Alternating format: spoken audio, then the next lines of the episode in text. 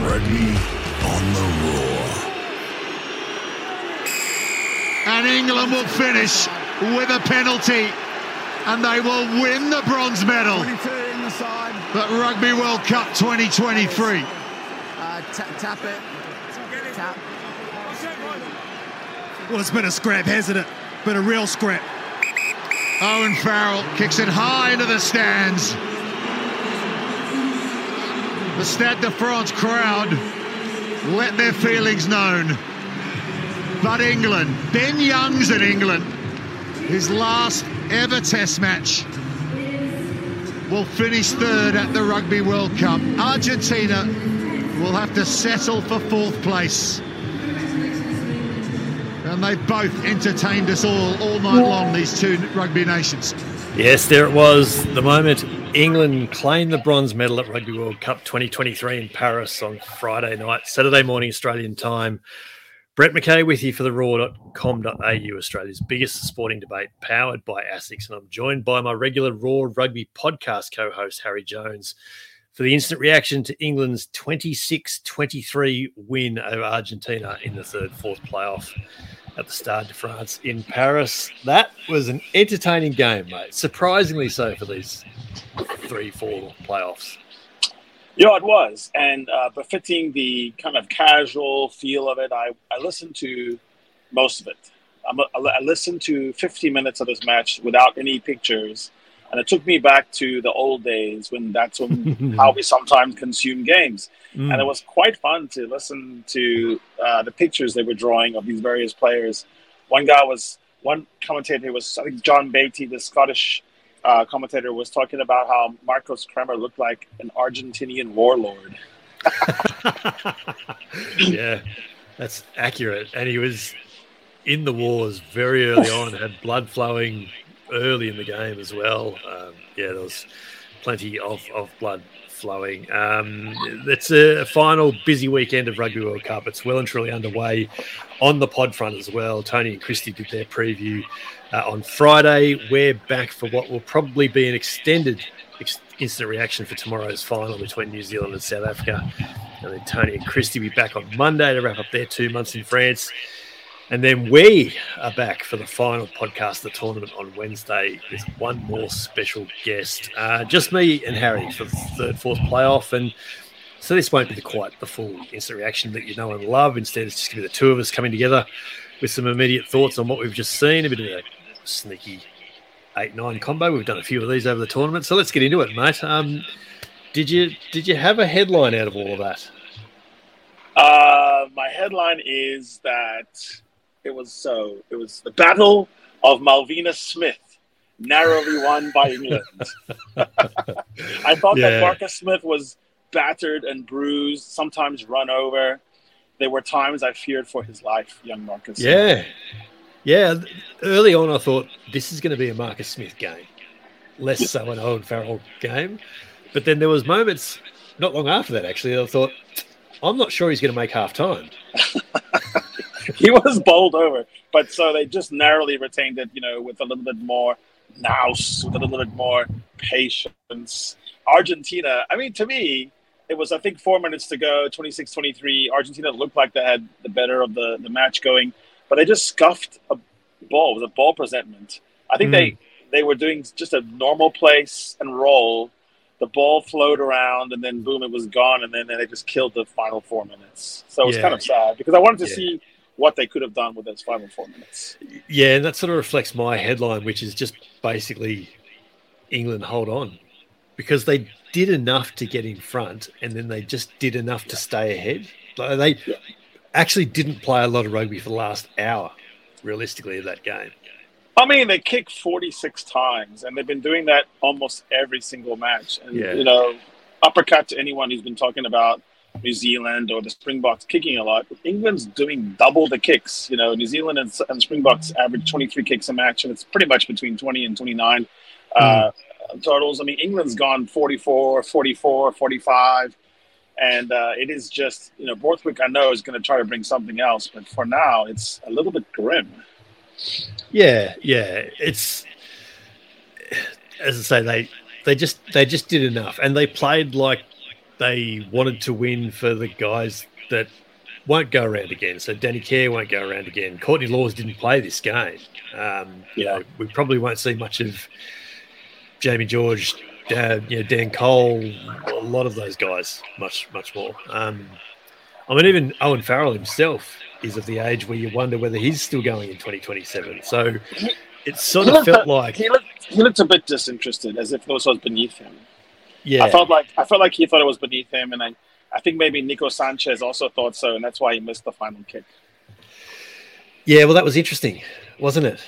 And I still can't work out why Emilio Buffelli didn't kick that.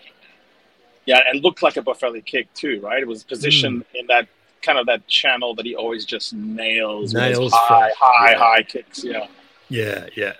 So uh, as as it's happening right now, the uh, the match referees and officials uh, are getting their presentation on stage now. What did you... We won't do stocks rising and falling and anything like that. So simply, what did you like? What were the highlights? What were the great plays? What was the funny business that stood out for you? I like Argentina in a bronze final, and I think they should be designated always to play in a bronze final, no matter where they finish in the pools, because I just like how they play bronze finals. They are bronzed. A lot of them are very bronzed. Juan Martín González is a good-looking fellow. He looks like a bronzed god. Uh, I wish someone would kind of teach him how to play rugby, rugby, but he's so good athletically. Mm. Guido Petit, same thing. These guys are like bronze gods. Also, they wear a beauty beauty pageant sash, which makes me it reminds me of the second runner-up, which is what this match really is. And uh, they also have a lot of good fans. I think the Argentinian fans or Argentine fans, I'm not... I'm never sure what to say, Argentine or Argentinian, but they uh, they travel well, right. They whistle well, they are outraged, they seem to not like the offsides rule. Like sometimes they just protest a legitimate call, like, mm. oh, that we don't like that. Not an outrage that it was not properly rendered, but just they don't like the rule. Like, wow, I like yeah. that, that's fun. Yeah. Boo, law, eight. I thought England, you know, England just played like... Um, like they've been playing all tournaments, suppose. And they, and one thing is, you know, up against a team that's not quite as physically dominant. Uh, they could mm-hmm. find some line break, but not that many. I think it's they're playing very line break, stingy rugby. First passenger, yeah. last name yeah. Ross and Renee, please recheck. The funny business out of this game is um, is that you are at an airport again. I am I am literally going to Paris right now for the greatest yes. match of my entire life that will decide the universe balance of power forevermore. Well, for and, four we'll, years. And we'll decide where you pod from on for next week too. That's true. I'm either going on a on a, a, a week of just drunken bacchanalianism through Durban, Cape Town, Bloemfontein, Pretoria, or I'm going to sit in a room and just mutter things and write Jeremiads. Talk about Eddie Jones. By the way, Tony yeah. Harper, our friend Tony Harper from the Roar, sounds to me like Nick Bieri. Or Nick Bieri sounds like Tony Harper. Nah. I'm not sure which one it is. You don't think no. so? No, I can't cop that. No. No, uh, no, no. I'll tell, I'll tell you what I liked. Um, he's like the emo I, ref. As England are getting their bronze medals awarded to them now by... Uh, by Bill Beaumont, World Rugby president. What I liked is that Argentina, and again, it's a sign of how seriously they were taking their game, and I think we knew that minutes after they lost their semi-final, and, and uh, Michael Cheika almost stopped mid-interview and said, hang on, we've still got one game to go here. We want to leave this tournament with something. And they went back to what they knew. They played the strongest side they could. They dropped Thomas Kubeli in at nine, and he... actually guided them around really, really well. Looked good. Uh, and yeah. Looked really good, didn't he? And, you know, Santiago Carrera scores that great try after halftime, just opportune but quick. And uh, Squidge Rugby, actually, I noticed, Pop tweet up and said, right, that's why they've been picking a winger at ten all this time. Like it, was, it was a real broken play winger's try, wasn't it? Yeah, exactly. No, it was yeah. an interesting, funny old game. I saw, you know, there's no friendlies in rugby. It's still a test match. I don't think Argentina and England really enjoy each other, just, you know, socially or even culturally or maybe on the rugby pitch. So I think it was some spice. Cheika doesn't know about, you know, not caring about a game. I think he would, mm. you know, in a ping pong game at a family reunion, he'd be smashing something. So, um, you know, it's it's a tough, tough old game. I do think, and I, I kind of want your opinion on this, the way that the way that you ice a rugby match at the end. You know, we have three three minutes to go, two minutes to go. You're ahead. You know, the, the way the things you do, is it particularly infuriating to the team that's behind, like collapsing scrums on purpose, um, taking the ball and just just diving into the ground with three guys on top of you? Yeah. Is, is there a way we could do something where at least there was more of a constant possession for the ball? Because that does seem to drive people crazy. Yeah, uh, it's a it's a tough one, and certainly that last minute or so when England are winding down the clock, you know, Danny Kerr had his hands on the ball, but there was literally fourteen other blokes going, well, there's ten seconds left.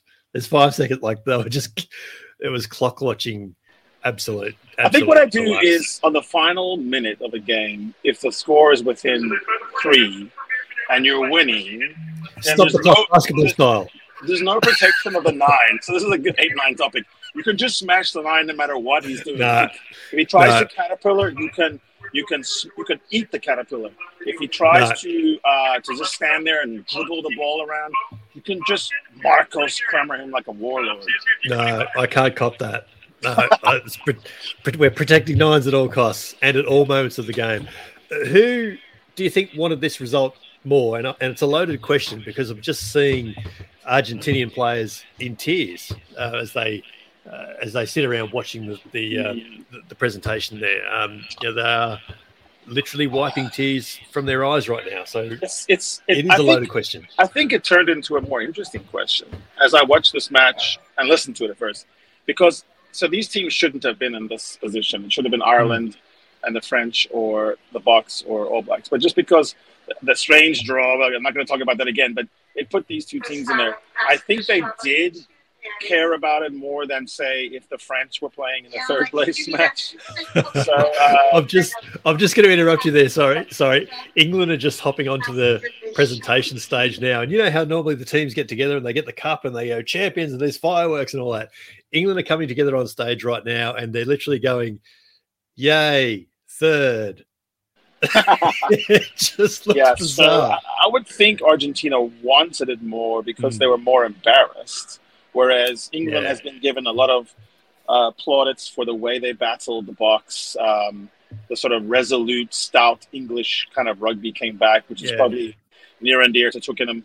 And Twickenham man likes that. And he sits in his chinos and his elbow patches and likes that. He doesn't boo the coach for forty-four kicks as long as you stay in the fight. So Argentina was really embarrassed by the All Blacks. I would think that Cheika was just a miserable person to be around for the last week. Yeah. Um, and some of those players are really proud, like a Creevy, Gus Creevy kind of guy. You know, you, yeah, you think, yeah. They're not gonna, um, yeah, they're not Nick, gonna... Nico, Nico Sanchez won't be going around again. You know, this this will be his his last Test match as well. And, yeah. and you know, you want those guys to, to go out well, certainly. Um, you certainly we certainly want that. Um, let's hear from Owen Farrell, who spoke to Louise Ransom uh, post match. Well, Owen, congratulations on the win tonight. Not the game this weekend, of course, that you guys hope to be in. But tell me about that performance and the battle that you had with Argentina. Oh, it was tough, very tough. Um... I thought we started the game really well. Um, we got on the front foot. We were really physical. Uh, made some inroads, um, and then it didn't. It didn't. Didn't end up being like that that game. And obviously Argentina are always going to play a big part in that. Um, and it was scrappy, scrappy, pretty scrappy there, there, there on after. And uh, we did what we, we did what we did, did what we needed to. Sorry to, to Grando to win. Took a heavy hit in contact at one point. How the ribs? Yeah, he actually got me on the tackle, then got me when he hit me on the floor as well. It was a good, solid tackle. And what does it mean to you and this group of players to be able to, to finish the tournament with a win and also send out the retiring players uh, in this way, in this fashion? Yeah, um, we want to show that this team, this team fights for, for every minute of the game, and um, you know, it was a scrappy game like that that proved that again today, and, and obviously last week didn't quite didn't quite get there, but we wanted to finish it off right. We wanted to make sure we finish this tournament off right. It's a big. It's a big chapter of our journey this year, um, and it's the end for some people. So um, we want to make it. We want to make it a good day for them. Just a word on your coach, Steve Borthwick, as well. Uh, such a tumultuous uh, year with Eddie Jones leaving, of course, and then uh, with Borthwick coming in, and the sort of you know the journey you've been on, the, the stop-start sort of to this campaign too, and then to be able to make it to the final four. Tell me about that and, and his, uh, I guess, you know, influence as a coach.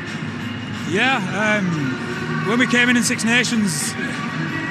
we, we were obviously laying the foundations for what we wanted to play like, and didn't quite get the results we wanted along the way. And um, and then it, and the same again in the in the warm-up games going into this. But as as we've got here, um, we feel like we've got better and better, and and built through the tournament. And you know, there's a lot a lot a lot to come from this team. And obviously, Steve's ahead of that. Uh, Steve's been building that. So um, credit credit to everyone involved. Congratulations on the win. Thank you very much.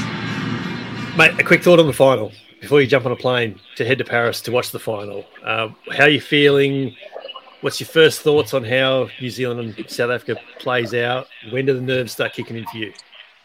Um, I think seven-eighths of me is very excited and confident, and one-eighth of me. So it's a seven one proportion split. split. One-eighth of me is terrified that I'll be in the stadium. You know, a magnificent obsession gone wrong where you have to actually be in the stadium and watch the lose. But I'll yeah. say this. I never really feel terrible win or lose against the All Blacks. I always feel like it's a beautiful game. I feel like the fans really get each other. It's not going to be quite as mean-spirited as some other matchups. So I kind of think I won't feel that way. I think I'll feel great no matter what. But I do think the Boks are just a little better team. Uh, yeah. That might be a controversial opinion. But I just think when the matchups really do matter, and I think the Twickenham game is much more important than New Zealand fans are saying it is. Because yep. just, just like where the Japan game before two thousand nineteen, the Boks just knew they owned them, and then they had the quarterfinals. I feel like the final memory they have going in is a seven one split, and we can monster those guys. Now, the All Blacks Are can you... sustain that, and they can. They, if there's any team in the world that can take everything the Boks throw at them and still win, it's always All Blacks because they do it all the time. They're, yeah, yeah, yeah. For one hundred yeah. years they've been doing it. Yeah, so. yeah. Were you surprised by the seven one bench split? And New Zealand have gone conventional. They've gone to five three. Not and, the and my, so, my, so my take yeah. my take on this is that seven one in a final is a massive call. Like, it's a big risk. It is a huge risk. But, yeah, it's, so South Afri- but it's South Africa. So maybe it's actually not that surprising. It's it's all in. So uh, Fozzie would never do it. Fozzie would never do a thing that in the first minute, if someone breaks their leg, they're done. Uh, Rassi and Jacques, and Jacques really do. They say they take the risk of Faf having some terrible injury and, and mm. or, or Pollard. But um, let's say that it doesn't happen. Well, then the All Blacks face the problem in the final thirty, which is that they've used they've been losing the second half anyway, and now they're up against it because there's fifteen forwards against thirteen, and uh, yeah, that will matter when it's Whitelock against trying to tackle Jasper Risa, who's fresh. So I do think that um, it's an all-in method. So who knows? We'll, we're about to see in the first twenty-five yeah. minutes a lot will be decided. If you lose Faf or Andre at minute seventy, there's lots of permutations you can get around that. Yeah, yeah, there is. Plenty to talk about uh, over the next twenty-four hours. So, so do keep an eye out for Harry and I on the socials and watch the hairy man's nerve levels rise as he lands in Paris. There's some great pictures we're seeing from Paris right now. Danny Kerr is doing a lap of honour, just thanking fans and friends and family and all that. We've just seen uh, Augustine Creevy and uh, Harry Arundel, former London Irish teammates, have just swapped jerseys, which is interesting in itself, a, a hooker and a winger. Uh, but, mate, I think that is us done for a quick instant reaction after England's twenty-six twenty-three win over Argentina in this morning's bronze medal match in Paris. Uh, and they will now proudly tell the rugby world that in twenty twenty-three they finished third. Thanks, mate. Safe travels. Cheers. Cheers. See you tomorrow. Head uh, head straight to the site and have your say on what you've just seen and what we've just said. And don't forget the raw dot com dot a u, Australia's biggest sporting debate, will be the home of all your favourite Rugby World Cup analysis, opinions and conversations on this last weekend of the tournament. Thanks so much for your company. Harry and I will be back on Saturday night, Sunday morning Australian time for the instant reaction to the twenty twenty-three Rugby World Cup final between New Zealand and South Africa, powered by ASICS, with special guests New Zealand broadcaster Martin Devlin and the great Australian rugby tourist Jim Tucker and Harry Jones, of course, there inside the Stade de France.